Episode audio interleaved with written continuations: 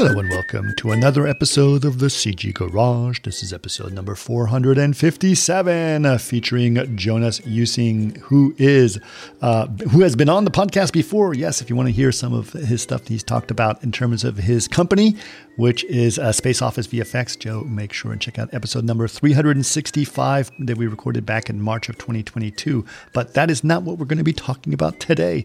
I figured uh, to kick off 2024, uh, we should talk about Jonas's his YouTube channel that he created, uh, which is youtube.com slash at the movie rabbit hole. Again, at the movie rabbit hole. And he released a video uh, on that that got a lot of people's attention. It's got almost a million views already, um, which is specifically about how uh, the studios and the press have been uh, talking about movies that say they do not use any visual effects or any CGI, when in fact they use a lot of it.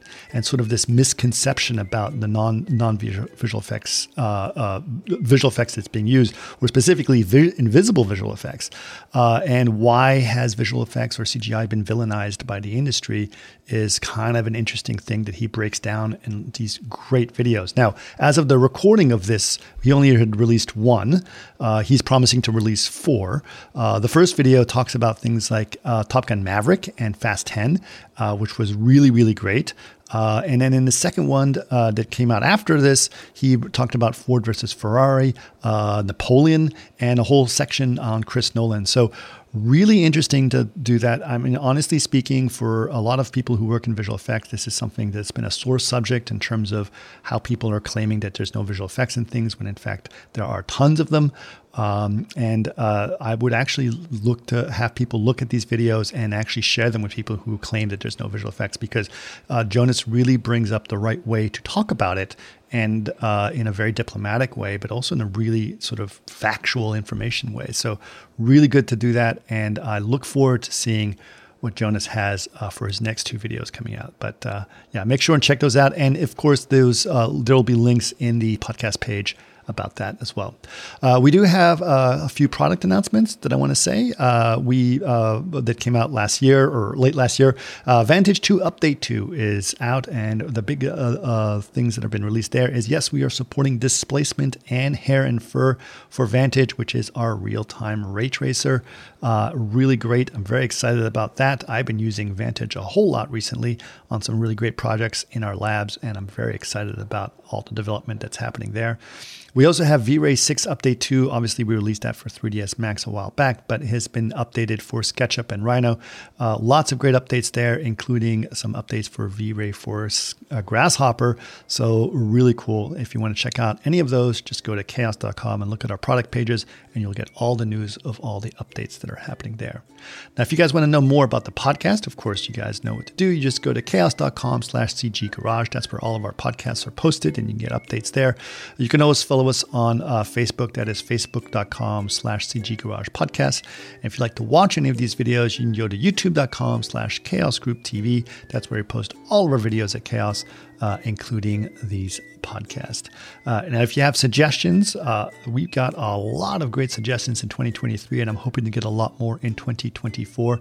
Always email us, labs at chaos.com.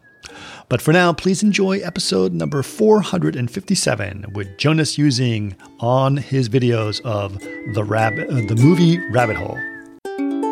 Welcome to another CG Garage where the Chaos Group talks.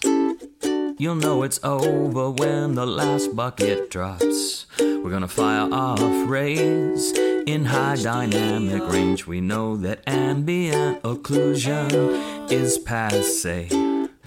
Global illumination won't lead you astray. And while image based lighting is really swell, you need to make sure everything has Fresnel. Okay, so uh, Jonas, it's been uh, really, really fascinating. You know, it was funny. I saw that video that you did, um, and I was, I was really kind of interested in everything that you're doing, uh, except when after I finished watching, it's like, hold on a second, I know that guy. I know he, and so I got really fascinated by it. And then there was a big discussion that happened on on 3D Pro about it, and they were like, well, we got to invite this guy onto 3D Pro. and sort of just, uh, do this in, in general. But uh, just to give people a little bit of a background, um, you know, what motivated you to make this informational video? Like, what was the motivation for you? That's a good question. It's been uh, annoying me for for many years this debate, and um, it's interesting to discuss exactly what lies at the core of being annoyed about it. Is it uh, a, a, quest to spread correct information out there, or is it is it emotional? Are we being overlooked? Is it pride? Right. I'm not quite sure. Is it is it strategic business? Like, is it hurting our entire business that people think we don't do the, the work we do? Right. And that's that's an that's a discussion that's more complicated than I can answer. Well, I think we're going to have a debate about it during this hour, whether that's the truth or Yeah. not. But I mean, somehow you felt like you like I need to make a video about it. Like there hasn't been Yeah. enough people talking about it more publicly, Yes, right? right, right, exactly. and there, there is an old video that I used to link to, uh, like an eight-year-old video by what's his name? Rocket Jump Film School is it them? It's called uh, "Why CGI Sucks Except It Doesn't." And when I Oh, saw I remember that, one. Yeah. when I saw that video, I thought, great. Now we will never have need to have this debate again. I'll just send this video to everyone, and that'll be the end of it. right. That wasn't the end of it because people are still. It, it's worse now than it was eight years ago when that video came out. So I thought somebody's got to make another video about it, Right. and with more up to date examples, and with, with actual examples like you. They said that was practical. This was CGI. You know right. because that eight years ago those examples weren't that bad the whole i don't like cgi thing was still out there uh, eight years ago but the the active studio line which is what i really address is is new or, or it has escalated enormously in the escalated. last yeah And this was, I mean, there were, I remember those videos very specific about eight years ago. Well, yes. Um, and I do, there was a, there was obviously a little backlash during the Life of Pi days, as I sort of sen- sense it, where people were like, you know, wearing green shirts and all of that stuff. Uh, Yeah. And then a lot of people were like, well, I hate CGI. I, I remember specifically someone in a comment on Twitter or something said, I hate CGI. I prefer movies, uh, movies that are all done practically like Lincoln right? And Yeah. then someone sent them back an image of Lincoln in front of a giant green screen. Yeah. Because of course they had to create the background in CG because that was a period piece. Yes. Right. And sort of the reality is like people don't even realize that what they're seeing is CG and they just think of bad CG as CG, right? Yeah, and, and that's that's the problem. What I want to make people aware of is the paradox that people will say, "I don't like CGI. I love this because it's practical," and I'm going to point to that and say, "Well, that was CGI." Okay, well then I like this because that was all practical. No, actually, that was also CGI. Just to educate people because there's a there's an enormous enormous amount of um, holistic film nerds out there, like myself, you know. Um, but it's been like a quality demand that you have to say CGI is bad. It's like you don't want microplastic in your toothbrush. If you discuss toothbrush with uh, toothpaste with, with someone, you have to say, "Well, I don't like microplastic in my toothpaste." And and and CGI in film has has reached that in like among holistic film connoisseurs. Like you have to say no to CGI. But okay, so so so yes, and then I think there are plenty of examples of that. Like I- for example, one you know, so uh, we'll get to some of the comments, but one that I remember the comments of someone was saying is like, well, no, it's much better when there's no CGI. Just look at the fact that they did no CGI on Mad Max Fury Road, and it's like there's Yeah. two thousand shots of CGI in that movie. Yeah. right? And and people f- pr- pretend that this, there was none. Like, did Right. they really drive into a hurricane? I mean, no, they did not Yeah. drive into Yeah. a hurricane. Right. And obviously, her arm was a clear example as well. But Yeah, exactly. She uh, has like a CG arm for the whole movie. So right, yeah. So so that's a that's obviously true. But what do you think? So so the the push the, the the pushback from before was individuals, uh, film Twitter people. Let's just say Yeah, who are yeah. saying no CGI sucks and therefore practical is better. But what seems to be happening now is that there is a specific marketing push that's happening. yeah, yeah.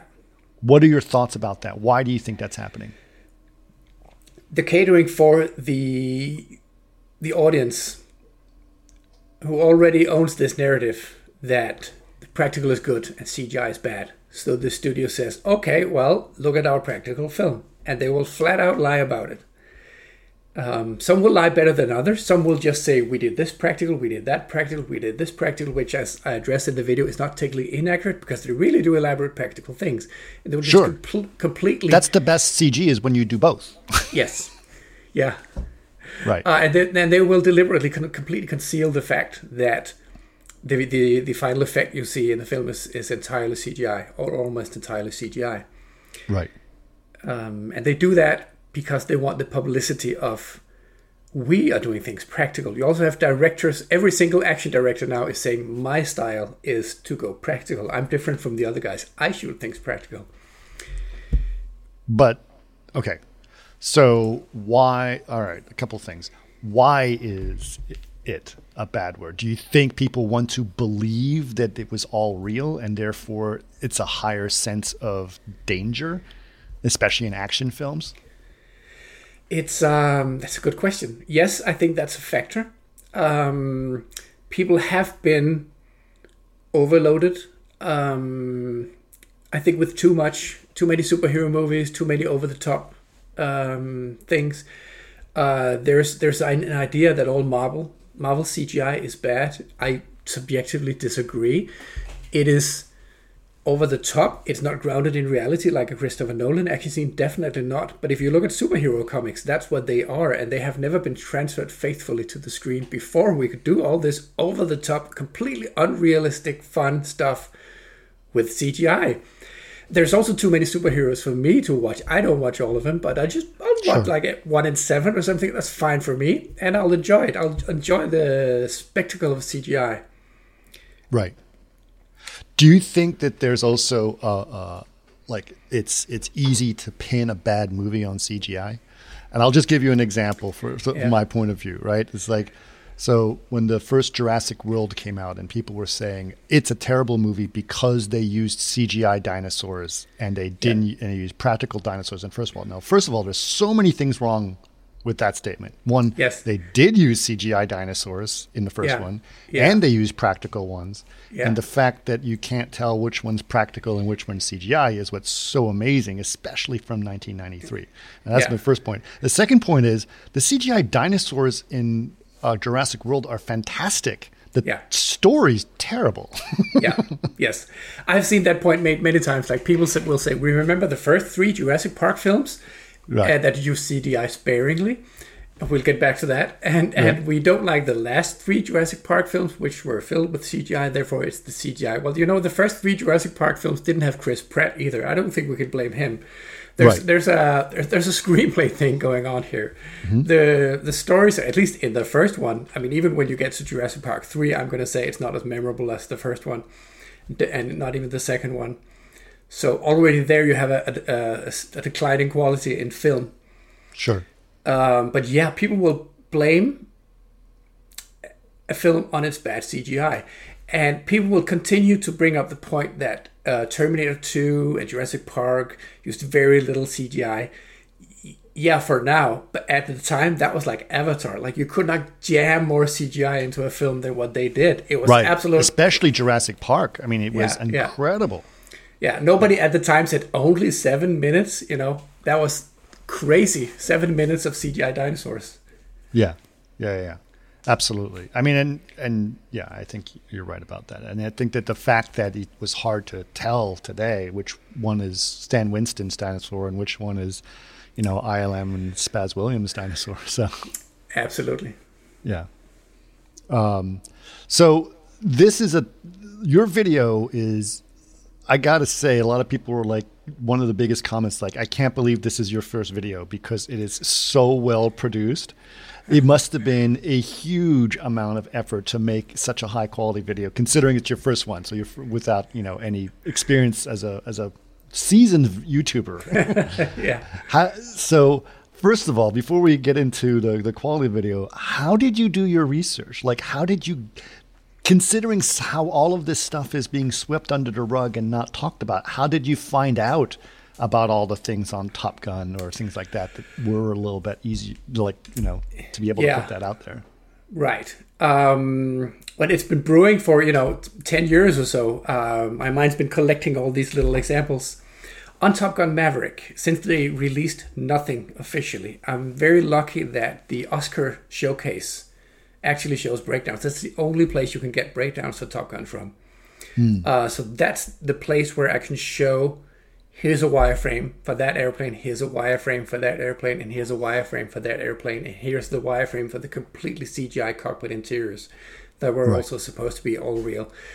Um, and originally, I thought my video was going to be one 20 minute video.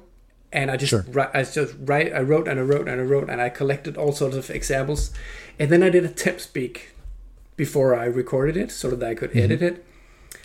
And that was like more than an hour. And i thought i can't i can't reach my audience with a, a plus one hour video. I know it for Sure. myself. If somebody sends, sends me a video say hey take a look at this. If it's a plus one hour video i'll put it on that playlist of videos that i never get around to watching. Right. so i thought I, ha- I have to break this down. Right. So I'm going to break it down into four. But then I also had to reshuffle the material because I, I, I need to have something that really kicks in video one. So I pushed Maverick up first, and I think that's that's the reason it has been uh, watched as much as it has because now it's not just a geek video for you and me. Now Right. there's sort of a sensationalistic uh, quality or um, value in Top Gun Yep. Maverick of all films being almost Yeah, entirely I mean- CGI on the, on the planes. You've you've already have three hundred and nine thousand views in two weeks. so that's pretty good for a first YouTube video. Yeah, I, I didn't. I wasn't thinking that. That's really good. Um, and and I think it's going to be interesting when you put out uh, your your second one, which uh, and then your obviously your follow up ones. Is it a lot of work? Are you going to go? Oh my god! Now I have a whole new job. yes, it is. yeah. Uh, it's a lot more work than I thought. Yeah. Um, I'm I'm I'm writing based Sure. on my memory of uh, interviews and effects breakdowns that I have seen. So I'm writing. I'm going to say this and I'm going to show that and I'm going to say this and I'm going to show that. And then I get the clips down. And as I see the clips, I realize I don't remember this clip is exactly as I remember. As this clip isn't exactly as I, as I remembered it, and I can show it, but it doesn't demonstrate my point quite like I thought. So I'm gonna have to shuffle some things around or scrap some examples altogether Right. and rewrite and go back and download new clips. Uh, yes, for sure. Uh, what are what are some of the you know after you put this first one out? What are some of the reactions you got to this? But, I mean, I know you got a lot of reactions of like, "Thank God someone's finally saying something," but that's and that's a majority of what you've been getting, right? Yes, it is. Um, I think I've been very lucky getting mostly positive results. Obviously, in the beginning, it was only shared in the visual effects community, and I don't think anybody in that community dis- disagrees with the video. Then Sure. it started getting, getting seen outside. Uh, Yep. The YouTube algorithm is starting giving it to general uh, film geeks, and I'm still getting like 95% positive feedback, which I'm very positive about. Right. Um, But we know that we all live on uh, dread that negative review, right? So, what are some of the ones? That, what are some of the arguments that people are making with your video? Well, some a lot of people, even though I I start the video by saying I have done this for 18 years, and there are still people not in the business who are telling me, well, actually, Top Gun doesn't use CGI because it's laid on top of real aircraft, and I'm like, this is uphill. You know, is Gollum not CGI anymore because he's on top of a Andy Serkis? You know, Right. yeah. Well, And- that's what and- Andy Serkis would tell you. Yeah. I, I can also feel that the language with which we are going to explain this, because the goal is for this is to reach not the visual effects business, but everybody else. But Sure. s- since the um, I can share it directly with everybody else, and the visual effects people are those who have an interest in sharing this. So first and foremost, I want every person in the visual effects business to see it, and then they're going to share it with people, and that's how we get millions to see it right.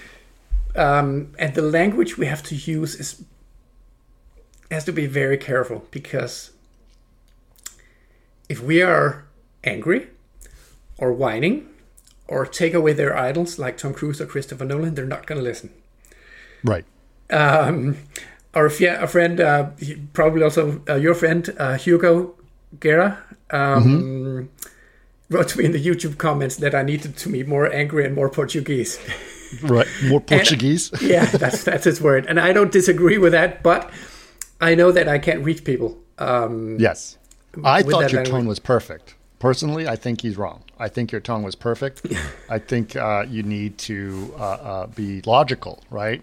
Yeah. Uh, and and present facts and Right. that you know if someone says it's not CGI because they put the CGI on top of something that was real, Mm-hmm. then that person just needs to understand that that's wrong, right? It's still yeah, you know uh, and then what you can do you can say okay well th- the fact is that that is a it is a cgi plane uh, that was used a non cgi plane as reference and the fact that the lighting on it looks perfect is proof that it's very very good cgi yeah, exactly, exactly. Um,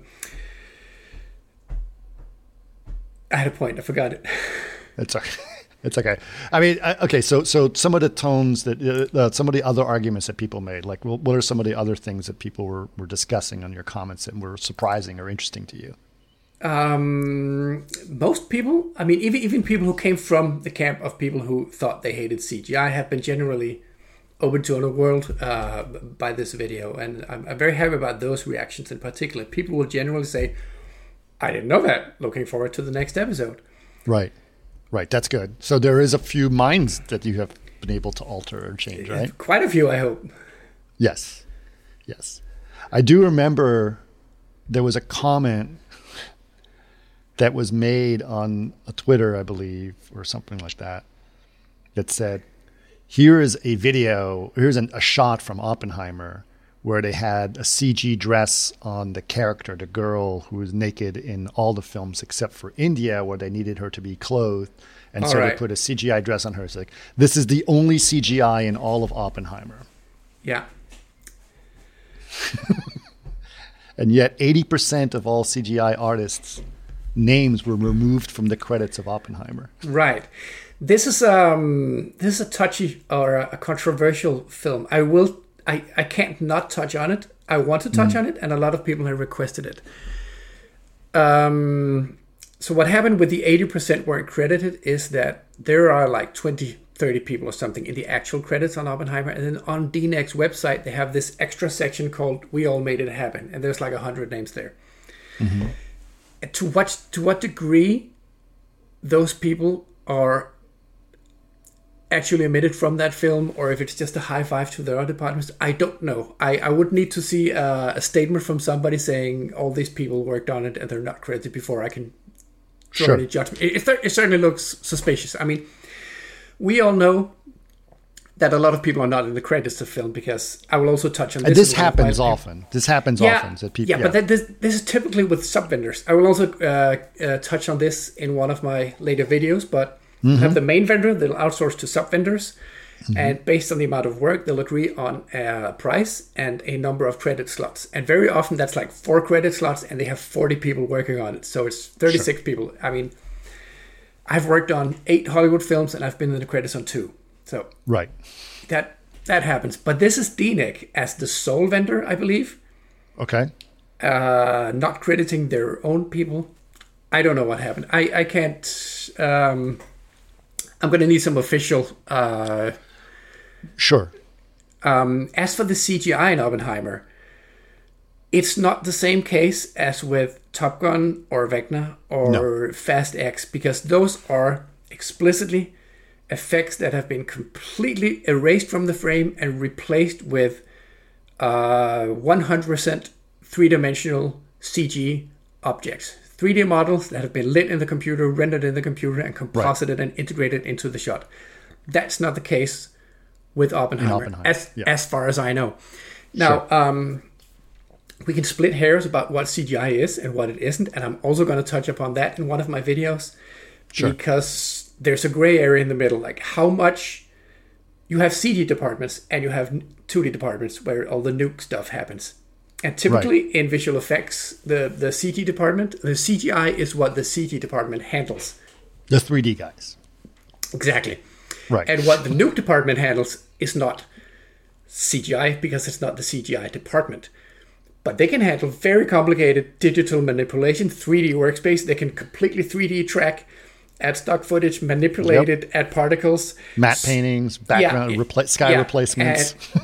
And, and I, uh, some of this stuff that happened in Oppenheimer is like, I read one of the interviews either on Befores and Afters or Art of VFX, and they would on some some of the explosion stuff have like a hundred elements, explosions blended into other explosions for extra detail for retiming, and when does that stop becoming compositing and start becoming CGI? There are also some other shots. I, I don't know about them. I've uh, asked people to tell me about them. There's a shot with rockets flying up of clouds. Like a moving camera atop the clouds, you've got rockets coming up. right. It certainly looks, it doesn't look CGI, it looks real, but it looks like a shot that could only be achieved through CGI. So my question is, how is that achieved? I don't know yet. There's also a shot of the Earth burning. Yes, exactly. And I'm, like, sorry, that did not happen. yeah, yeah. And I'm like, you know what? Uh, maybe Nolan just said, I'm not gonna do CGI. So maybe they took a ball and painted it like the Earth. Maybe they took some burning patterns and composite. I don't know. But again, wh- when does that stop being CGI? right.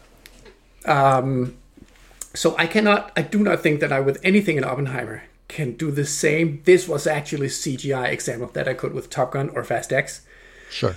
But I would also, as a direction, not say no CGI because it's that's really gray area when you're doing that much digital manipulation.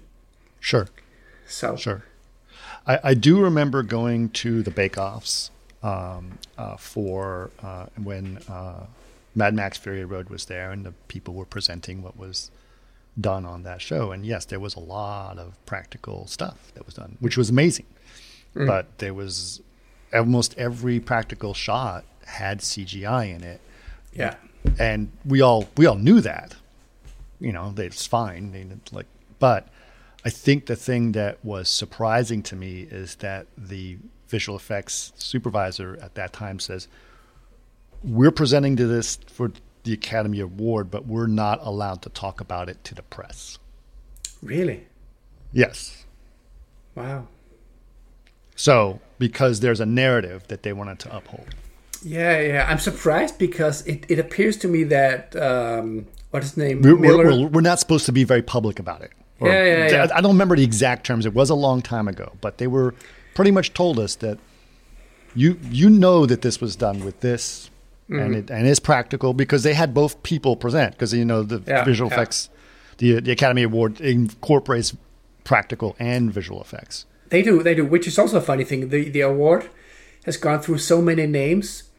It was like engineering effects back in the 30s. Then it became like special sound and visual effects, and it included also sound effects. Then it became best special visual effects, and I don't think it became visual effects until Star Wars, Yes. where it's been ever since. But Chris Corbould, who is the, the special effects master, has been nominated along with visual effects people uh, six times there. So Sure. They, yeah, they do incorporate, still incorporate special effects in it. Absolutely, they do. Now, also the Academy has a lot, a lot of members of the Academy are people who've been, you know, uh, in that specific branch, are people that have been around for a long, long time, including a lot of practical people, right?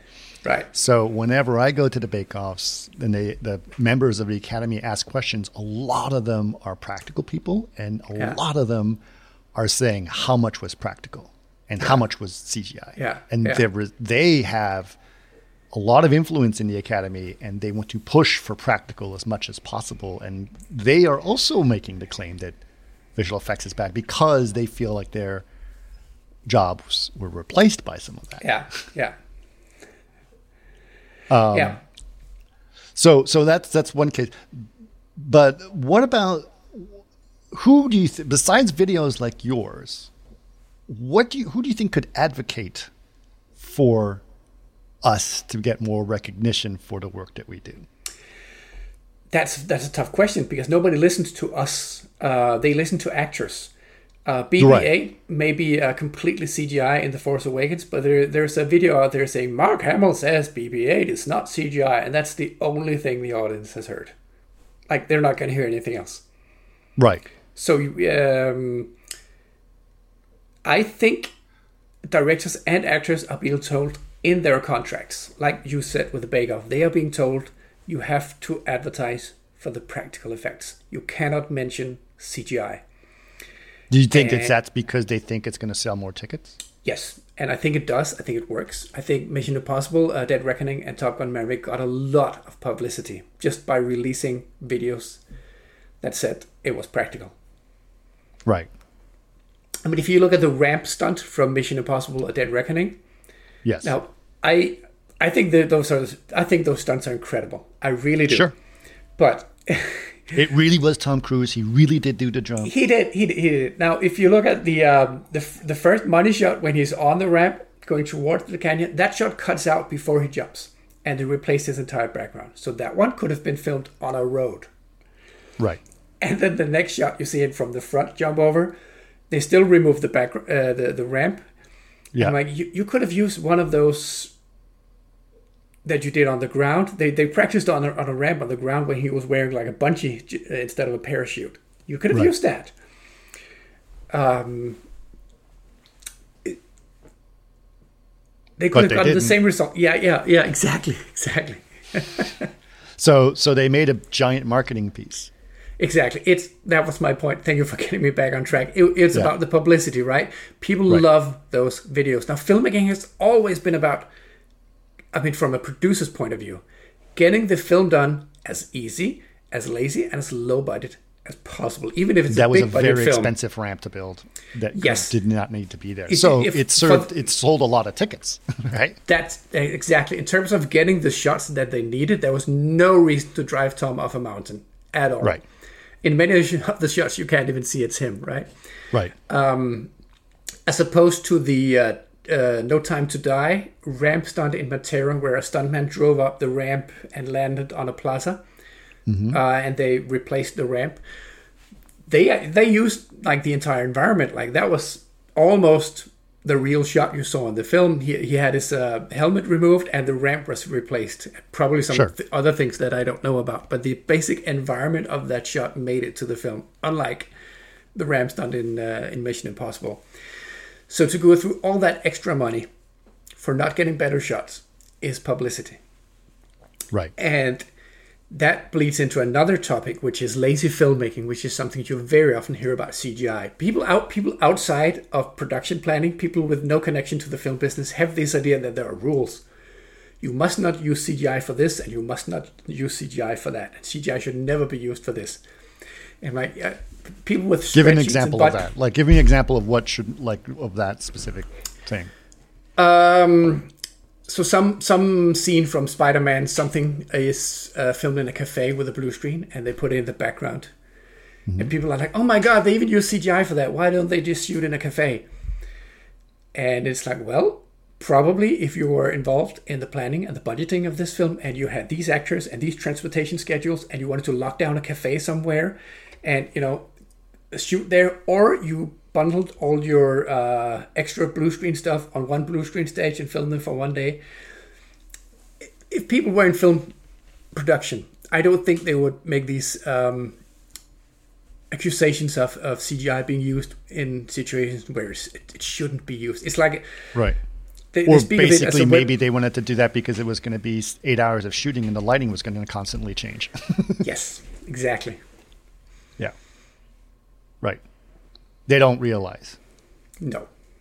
Right. And this has nothing. Um, a lot of the critique about CGI is about people who don't know anything about CGI. They don't know how much they see as CGI. They don't know how real CGI can look. They also don't know about filmmaking either. and Exactly. That, that's, the, thing. No producer out there says, "Oh, it will be easier and cheaper, and I could get the same result with CGI." But I'm not allowed to use CGI for this. I better not. You know. Right. Yeah. yeah. Interesting. Uh, so, so what are your, um, you know, obviously, there's a, uh, there's uh, CGI sucks is a, is a is a really great, powerful tool for the marketing team, right? Yeah. And there's something that they can do. How do you how do you change that narrative? What what is the message? How do we get the audience to hear an opposite message that's going to make them excited about CGI again? Right. So there's two things. One, we can try to reach the audience. it's going to be difficult because people will always listen to Mark Hamill and Matt Damon more than they'll listen to us. Yeah, but Mark Hamill But- and Matt Damon are only saying what the studios are telling them to say. Yes. So that that's number two. We could go that way, go the studio way. If we look at what can we do, we want to hit particularly well the the film buff um, segment.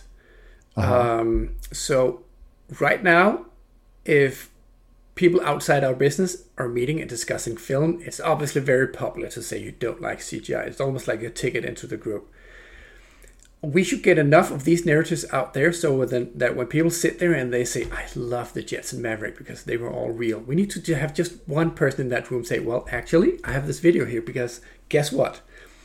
So we need to um, put it out there enough so that people will start, so that it will be sort of like a like a connoisseur thing, holistic, the new black in film geeks to say, well, actually, there's a lot of invisible CGI here and here and here and here. Right. So that will be the new cool thing to drop when, when film geeks. So actually, that's the thing. You just you just said something interesting when you say invisible CGI, right? Yeah. How do we make invisible CGI cool? yeah. And and uh, we've we've uh, the business have shot ourselves in the foot. I'm also going to touch upon this in one of my later videos, but everybody has hated to film with visual effects always. Blue screens, lightsabers, uh, tracking markers on your uh, costume, whatever.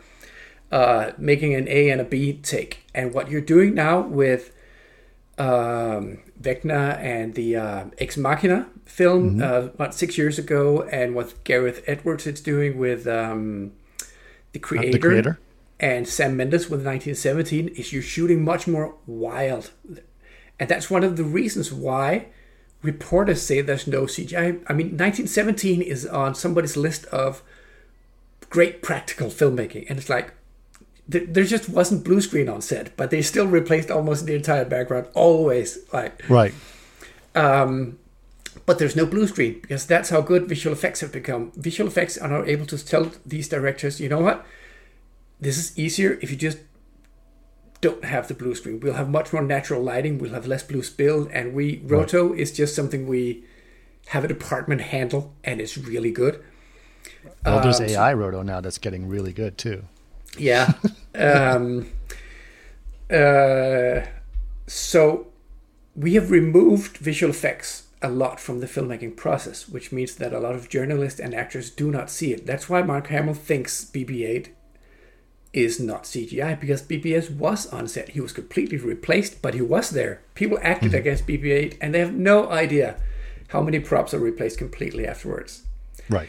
So, the other reason, uh, no, the other reason, the other way we could be going is to the studios, because the studios are barring a lot of visual effects companies from saying what they did. And I understand that you may want to keep some magic while the film is in theaters, or maybe when it has its initial release on digital or streaming. But like eventually, you would have to allow ILM to release all their Mission Impossible breakdowns. I mean, when was the last time you saw a Mission Impossible breakdown from ILM? I can't remember. I know, I know. Uh, it's it's true. Um, and you know, honestly speaking, it's very very interesting over the last several years. I mean, we used to at, at Chaos, we we do a demo reel every year of all the cool stuff, and we got our customers, and they give us their breakdowns of all these different things. But more and more, uh, our customers actually either don't have breakdowns or they're not allowed to give our breakdowns because the studios are refusing to have that. Yeah. Um, and so it's it's they see visual effects breakdowns as negative marketing. I think Yeah. I'm Which, concerned uh, about that. And there you should be. Um, just 15 years ago, you would still see some visual effects bonus material on Blu-ray releases, DVD releases. Right. It's completely gone. You buy The Force Awakens, which is packed with visual effects, and there is nothing, nothing. Right. Yeah. Um, do you think that there's responsibilities from organizations like the Visual Effects Society to be able to educate things or to help say, hey, by the way, everyone's we're our our work is being diminished and not being celebrated? I'm not smart enough to know what the VES can do, um, but I think responsibility is with the biggest vendors very much. Right. You have like a handful, just like you have a handful of, of film studios that run the world, you have a handful of visual effects studios where if the film studios didn't have any of them, they couldn't make Mission Impossible or Maverick. Right. Um, and those are ILM, DNEG, MPC, Framestore. Th- those Where the- yeah, digital Yeah. domain, etc. Yeah. Yeah, exactly. uh, because because if if if smaller up and coming um, visual effects studios that are now uh, landing great Hollywood works, but they're only medium to small sized.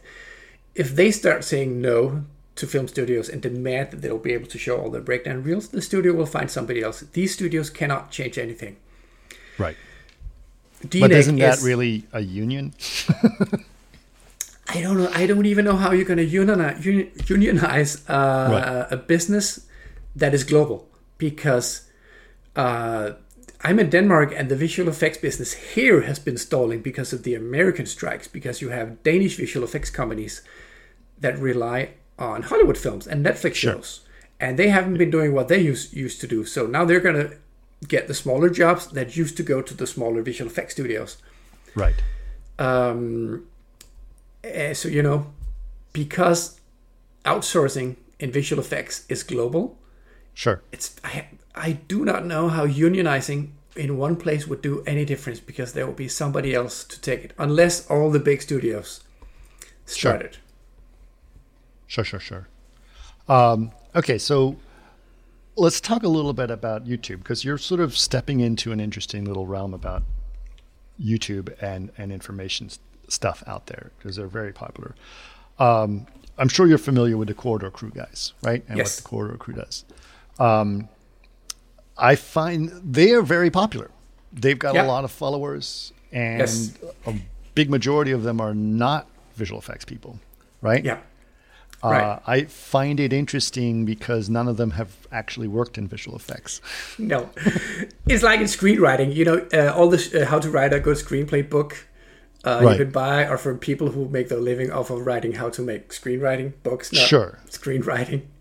I Sure. it took me it took me a long time to get started on Corridor Crew because they have so many videos that say react to good and bad CGI, and I cannot click on another video that says bad CGI. I'm like I cannot sit Right. through another video of people saying bad, bad, bad, bad, bad. Right. And when I because finally it only watched- strengthens the narrative of all Yeah. CGI sucks, right? Yes. But when I when I actually got around to watching one of them, I was surprised at how positive they are, and I really think they have a good tone about it. Sure. Um, they are in depth and geeky about it at that level that we actually need people to listen to. yes. Um, as a visual effects professional, I'll definitely stop at some of the things they say sometimes, and and I would probably disagree. But they're reaching a very large audience with a very CGI positive narrative, and I love them for that alone. They just did something positive about the Little Mermaid, and they're just about the only people on the internet who have said anything positive about the you know that film. sure. Um, so they'll they'll yeah they they were also positive about She-Hulk, and she has taken a lot of bashing on the internet. So Sure. I I really love the message they're spreading, and I'm not gonna you know I wouldn't bother going into details with well actually I disagree with this or that. Uh, the Sure, sure, details sure. they're not important. But what about the fact that, you know, like since they haven't necessarily worked in the visual effects industry, uh, while they are very good at analyzing the actual work that's done, and I completely agree with that, and that's a skill that, that honestly people should look at Yeah. things and understand the quality of the work. Uh, there is a lot of stuff that's happening as you know in terms of our actual work, right? Where we have to deal with bad direction from from studios to do things that we know are not going to make for good shots, or we have Yeah. to deal with the fact that uh, we're working overtime to make things that are doing certain things, or, or or we're literally being told you're not allowed to talk about this. Yeah. right? How do we? And they don't have to manage those problems. So No, they are they're they're probably making hundred thousand dollars per video they upload just in sponsorship money. So that's that's their business. yeah, yeah. So how do we do that? how do we say? how do we make a hundred thousand dollar video and then re-educate the public and get enough viewers to make that happen? I don't know. I'm doing my part. Uh, I've I've, Yeah, I've started. Yeah, I uh, I just hope as many people uh, get to watch this as possible. I would I would love for this to be the video that cool film geeks drop in the comments every time a director says that they did something practical. Right. Okay. There you go. So that's something that's uh, that would be interesting. I think there was, yeah. We. I mean, there used to be a lot of no, like hashtags, no CGI really, or something, or something that would would be interesting to to Yeah. to, to do in that area. There must. What what do you think would be the thing that would basically impress people today? Because you know, remember, like in 1993, right? Jurassic Park came out. People were like, "This is amazing!" It was all done on a computer, and people Yeah. celebrated this. Mm-hmm. How can we find a celebration of what we do that the public is going to be excited about? It's tough because they are already not excited about CGI. There's a even among the people that don't hate CGI, there's still this feeling that if there's not CGI, it's like homemade cooking. It's like it's just better that way. Right. What I want to do is pull away the curtain and say, okay, great. You do know that all these films that you like, because they don't have CGI, they all have CGI. right. And if they go back and say, well, there's these old movies, they definitely don't use CGI. Nope. But did you know how much matte painting work there was in these films, and that they also cheated you, and that they were also as lazy as possible, and that in the 30s and 40s they used matte paintings for like All completely just just to not use wood on a film set, you know? Right. Yeah, yeah, for sure, for sure. And it, I think it's it's you know fascinating if you and and sometimes like oh look at Terminator it was so amazing and then you look at some of the stop motion stuff and it's like "Mm, was it? yeah, exactly. Ex- Yeah, yeah. People will say if CGI is not perfect, it, if it ta- if it's it takes me out of the movie completely. I'm like, did you watch matte paintings in the 80s? Did you watch Yes. in the 80s when every movie had to have stop motion? I mean, there are Right. visual effects shots in Ghostbusters 1984. There are visual effects shots there uh, that are like eight frames long, and they'll they'll say in the in the commentaries that's because they know it sucked. So like the shorter it was on on screen, the better. Like Right. the uh, the stop motion bear monster ghost dog thing, but it's in the Right. corridor um, at the uh, the hotel where they live. Uh, they knew Yeah. that this was not gonna look good, so it was like the shorter these clips are, the better.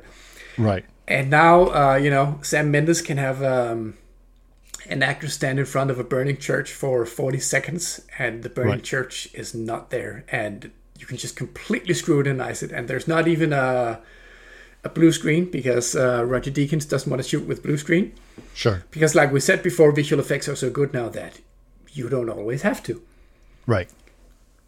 Um, just to go back, like you know, I remember the arguments that where people were very angry in the visual effects uh, world when Andy Serkis kept talking about that there was no CGI for him, right? And Yeah. he was saying, "Oh, it's just digital, Digital makeup, makeup, yeah, right?" yes, Is this? Be- I mean, obviously, the reason he was saying that was because he wants the opportunity to be nominated for an Oscar for his performance, yes, yes, right? yeah, And I'm not saying that he didn't give a good performance. He did give a good performance. However, not all of his performance was captured by motion capture. no, no. um, it's it's kind of the same, um, and it's also one of those examples that I want to put in my video, but I don't think I'm going to because Okay. I'm gonna make too many enemies with that example because people love Andy Serkis's performance. Now, people have seen all the way back for the first Lord of the Rings film. There's this clip where you see Andy Serkis's head and mm-hmm. Gollum's head, and they're just doing exactly the same thing. And Sure. when people saw that, myself included, we were like, "Oh my God, Andy Serkis is completely acting Gollum."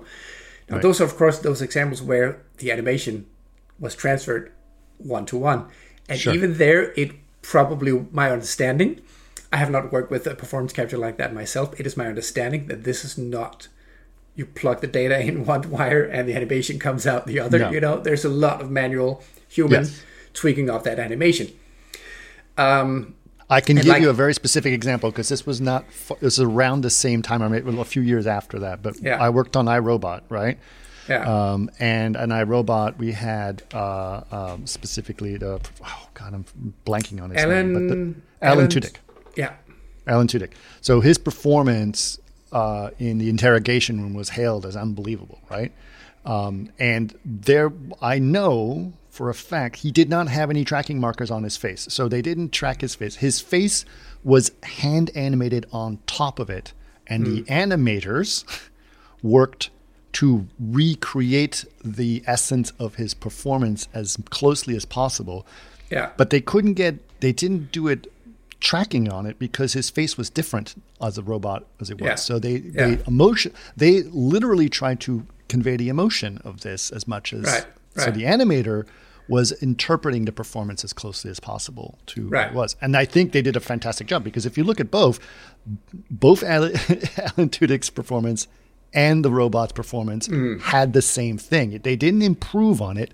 They matched the emotional point. And I think that's a that's a tribute to both Alan Tudyk and the animator, Mm. right? Definitely. Uh, and I remember very clearly uh, when we were in the screening room and uh, Alex Proyas was the director, and he invited Alan Tudyk to come to the screening room to see what was going on. And it was the first time that Alan had seen himself as the robot perform, and it was the interrogation scene, right? And uh, he got very emotional watching that performance. He got he was starting to tear up seeing how it turned out because it was something that Yeah. was unbelievable. to him. Wow. And Yeah. he was proud of both his work and the work that he saw on the screen. And he finaled his own shot, like he was the first one who finaled his own shot, which was kind of a, a wonderful moment. I just wish that there was a time when we could look at that and say that was a celebrated moment, you know? Yeah, yeah, definitely, definitely. There was a lot of bonus material in the um, around the late '90s, early 2000s, where they would just celebrate visual effects. Uh, Right. There, there's like a, the best I've ever seen of uh, visual effects bonus material. There's like a one-hour um, docu on the day after tomorrow with uh, Karen Goulekas uh, from ILM. I worked on that. And it, you did. That was, um, a- a- and they'll, they'll show you like four-way split screen with particle pass here and part another particle pass and some thinkers, and it's just gorgeous to look at. yeah. Um, now about Andy Serkis, I've, I've thought about making an example about him, but I'm not going to do it because it has it has a too negative. Um, It's interesting message. that you have to be political about how you choose these. Yeah, these very, stories. very. Because if you look at uh, all the people involved in making a Gollum or Caesar, Right. uh, you have somebody making the 3D model, the 3D fur, uh, the rig, uh, the eyeballs, etc., etc., and, and take any one of them out. And Caesar doesn't have fur, or he can't move, or he doesn't have eyes. You have animators, both who to animate um, the mocap stuff that isn't directly working, but probably also to a lot of extra stuff. Like you know, the director will always want pickups and editing. Sure. Well, if it's a if it's a digital Caesar and you just need him to go over here instead of over there, you're probably gonna ask an animator to do that instead of uh, getting uh, Andy Serkis back into the mocap suit, right? Right. Right. Um, you have the camera trackers, uh, you have the lighters and the compositors, Yep. and the only person in that entire team that you can take out and still have a movie is Andy Serkis because you have animators that could animate him in all the shots. Take out anyone else and you don't have a movie. Right. So even though his performance is great, and it always is, and even though it is his performance in the characters, and that does work great, for him to just go me me me is Yeah. Yeah. It's very sad. it it doesn't sit well. No, I understand that it doesn't sit well. I understand. But I want to talk a little bit about the implications of this. So, you know, there your video that you created, they could the studios could look at this and say, okay, uh we now saw that he found some material on this stuff and we need to really tighten down and not give this person any more ammunition to show oh, people fuck. that CGI was used, right? Which would suck, right? Yes, The- yes. Or what you could do is you could make a message in there. It's like it's like, look how cool this is. Don't you think it would be nice to celebrate that too? how do we change their minds? How do we say, hey, let's do more of this? You know? I I don't think I can change their minds at all. I don't think they can look at, at my videos. Uh, Right. Their their their reaction is probably going to be closer to your first um, Right. theory, which would suck. Last thing I want to do is make uh, life more difficult for visual effects people. But Right. I think I noticed, like for example, on LinkedIn, I saw Mm. you had an, a video, and I know you, you you're trying to be very strategic about what you can talk about, but on LinkedIn, you saw specifically a studio that had done a bunch of work, and they took it all down. Yeah. Right? I, uh, I, I don't, You don't have to say the studio. You don't have to say the studio, but tell me a little, give me more details about it. what you saw. Um, I, I don't want to. Okay. Yeah. Yeah. They were basically told, or some somehow they can't say anything. Suddenly they had all this cool work of all the stuff they'd done, and it all disappeared. Right? Yeah. And this happens more often than people think. It probably does. Yeah. Yeah. Okay. Um, all right. Well, you have to give us a little bit of a preview of what are some possible subjects that you're going to breach in the next three episodes or so. Right. Definitely what I'm writing on right now is, um, like I talked to you about, I've shown how visual effects is invisible in film, and I'm going to show how it's invisible on set, which causes a lot of people to think that because they, they see the B roll footage and it has explosions and uh, actors and no blue screen. Uh, so you'll get uh, 10,000 uh, film journalists reporting that this was all practical. And I'm going to report that this is just because the visual effects work is really, really good. Right. I'm definitely going to touch on Christopher Nolan because um, you can't make a uh, invisible or no CGI video about that. But it's not going to be the smoking gun that Top Gun Maverick or Fast X was. Okay. Um, I want to talk about the stunts of Tom Cruise. I'm I'm also not sure how much time I should spend on that because there's so much more CGI in those scenes that they want to know. Sure. But people love the stunts and they love to love the stunts, and so do I. And also, there are very few visual effects breakdowns from that because, uh, particularly when uh, ILM do Mission Impossible stuff on the signature crew stunts, they just do not have any breakdowns from it. There are no breakdowns from this stuff. The Burj Khalifa scene in the Mission Impossible 4, obviously they don't hide. I mean, Tom was there on the building, and it definitely affects me when I see the film. I get vertigo when I see him on the building because I'm like, oh my god, that crazy is he was really there. Sure. It helps. Uh, obviously, they don't hide, hide that wire removal was done, and Right. people because the, the the cranes and the wires are are in frame in the B-roll Sure. footage, and they're not the film. So people will say, "Oh, that's wire removal. That's not CGI." But as uh, Cinefex reported, with all those, uh, not only all the glass, but all the m- curved metal there is on the building that has distorted reflections on everything, and the cranes and the cables ref- reflecting triple, quadruple times. Sometimes that building is just CGI because it was just easier than to paint stuff out. So, yeah, you have Tom Cruise climbing on a CGI building. You're never ever going to see those CGI breakdowns Right. um, because they don't want anybody to say that that was C- that he was climbing on a CGI building, even though he was climbing on the real building. right. And also, he isn't climbing on the real building in the entire scene. They did build a three-story blue screen set in Vancouver right. for parts of it. Also, this is from Cinefex. It's not some whistleblower story. Uh, and again, you're never going to see this blue screen footage anywhere because they don't want you to see that Tom Cruise was climbing on a blue screen stage for Burj Khalifa. Right. Even though it was completely awesome that he actually was in the real building. Right. Um, how do you get Tom Cruise to say that? You are never going to. You are never going to. He's all about, I did it and it was dangerous. That's Right. that's the That's his that- brand. Yeah, but he did do it, and it was do it. dangerous. It was. But he did it on a blue screen. yeah. And you know, there's a there's a. They also don't hide that they completely digitally replaced the ramp and the motorcycle stunt of Dead Reckoning. So sure. it's not well, like they're because saying clearly you can see that he didn't like. Yeah.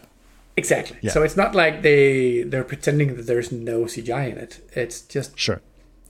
tilted a little bit. Right. I um people who work in this business and do what we do, we know when we see something like the train fight in Dead Reckoning, where they also did uh, an elaborate making of video about how practical it was.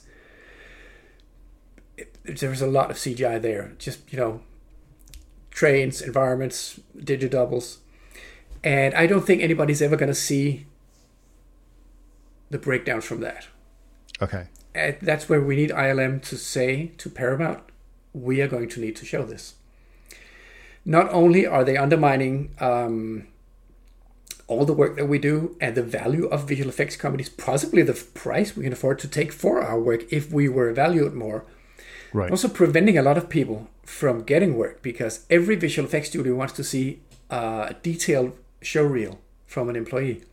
Right. Where are those breakdowns going to come from? They, all they can do is uh, you know rip the Blu-ray and put it on a password protected Vimeo reel because they're probably not even allowed. To, I mean, you're probably not even allowed to show all the shots from Top Gun, Top Gun Maverick you worked on if you worked on it. Right. Yeah, yeah, yeah. It's very interesting. Yeah, that's very challenging for sure. For sure. And all those, uh, every single car chase in a European city has the uh, hero in a car going against traffic around some European monument, and we all know that all Right. those near misses are CGI cars. The, the, the actor Yep. may be driving his own car, but Yep. every time there's a near miss or a car door being torn off, that's all CGI. Yeah. And they always have a documentary about how real it is. I love uh, John Wick 4, where I don't think they make any effort to say no CGI, which is great. Well, then you should listen to my podcast where I had the visual effects people talk about it specifically, and I was going to bring that up. Yes, the, yeah, you know that the, the roundabout was actually shot in an airport in Germany, right? When they're instead of the Arc de Triomphe, right? Yeah, yeah, and so yeah. yes, they had to replace a lot of the background with CGI. Of course, they did. yes, and, and, and I I've seen those breakdowns. I know how much they did, and I love that approach to practical filmmaking because Sure. I'm also going to bring up that in one of my videos because that, that's a great example of how you can film stuff in camera and Yeah. and just do a lot of replacement. Um, what what you really want to do with visual effects filmmaking on set is to break the filming away from a visual effects process. You don't want to have to tell an actor, "Wait, that was pass A. Now we're gonna do pass B. You're gonna do the same thing, but you act against somebody who's not there, and you're gonna be wearing a mocap suit." Actors don't want that. You have the, uh, you know, Ian McKellen had that breakdown on The Hobbit when they had that technologically marvelous solution of a simultaneous shooting of two sets, one with the Hobbits on the real set, and one with Ian McKellen on a green screen set, and they were scaled differently. So they had uh, you know two motion control cameras that did the same thing in different scales, and it was technologically fantastic. And Ian McKellen just had a breakdown because it was just technology around. He wasn't acting. Right. So what what we're doing on set is we're breaking visual effects f- free from uh, being a, being an obstacle, or we, we, we're tearing a filmmaking away from the obstacle of visual effects filmmaking. And like that scene in John Wick, or the uh, Matera No Time to Die car chase, or a lot of stuff in 1917, people just shoot their film wild and they edit it, Sure. and then visual effects come in afterwards. I I couldn't agree with you more. I think something that was very interesting, you know, and back in, in around 2013 when I sort of left the visual effects industry, it was around, like I said, the life of Pi days, and where the industry was just unbelievably nasty towards CGI, right? And uh, it was just very, very, very sad. And I used to get very upset at the studios and, and, and anyone who was speaking for a movie who would basically say, nah, screw those guys. But at the same time, you know, sort of looking back, I think about how challenging it was to be a filmmaker back in 2013 because you would basically get into a giant blue or green volume and film five people, and then the rest was all going to be done in CG, and they didn't know what it was going to look like. They would have to wait nine months to a year to Yeah. see that shot in Right. reality. Right. And that's a very upsetting creative process. And I Yeah. can understand seeing things in camera is a much more rewarding as- aspect Yeah. of it. and there there are so many people that this helps. Um, I've seen a lot of films with uh, horizons placed completely wrong in post.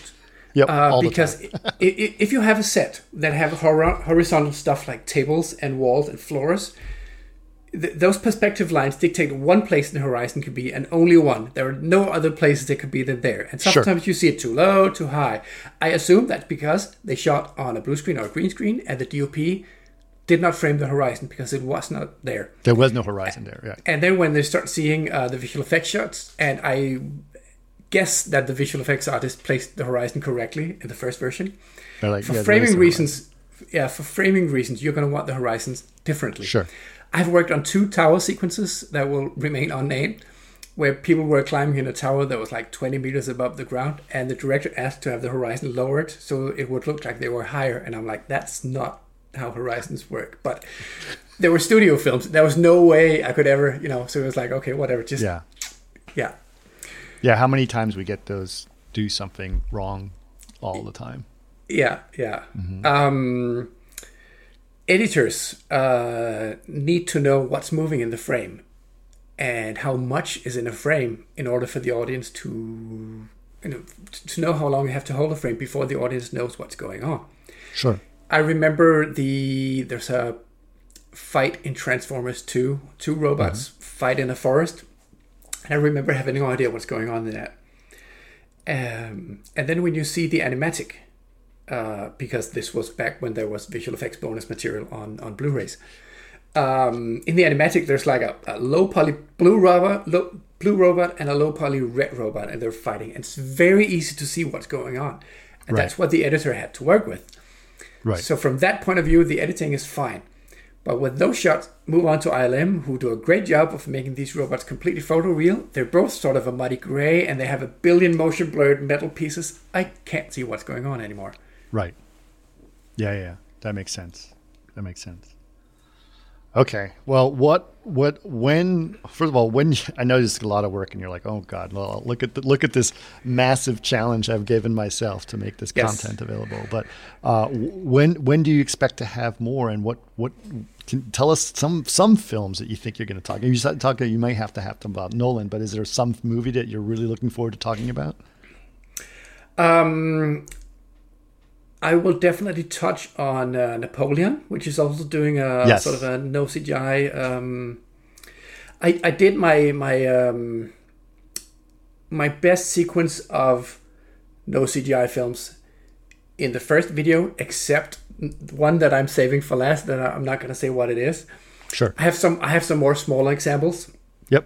and then I'm going to do sort of a history lesson about Oh, good. Matte- yeah, like matte painting and CGI versus practical, and where's the where does one Yep. begin and one end? Yeah. You may want to throw in face replacements because we used to do a ton of face replacements and no one really acknowledges those. Yeah, right? Like uh, even those stupid, silly films like Blades of Glory, right? They didn't know how to ice skate like that, right? No, no, no. I remember those- the breakdowns from that. yeah. You know, like they weren't bad. No one even No. thinks about it. No, Yeah. Interesting. Well, cool. Jonas, this is awesome that you were able to do this. I'm glad we were able to have you back because I think this is an important message that people need to get. And I want to make sure people spread this. So if you're listening to this, make sure to check out Jonas's video and share it and look forward to any other videos out there. Let people know this is an important message. We have to educate people on the cool work that we do here. So thanks, man. you're welcome.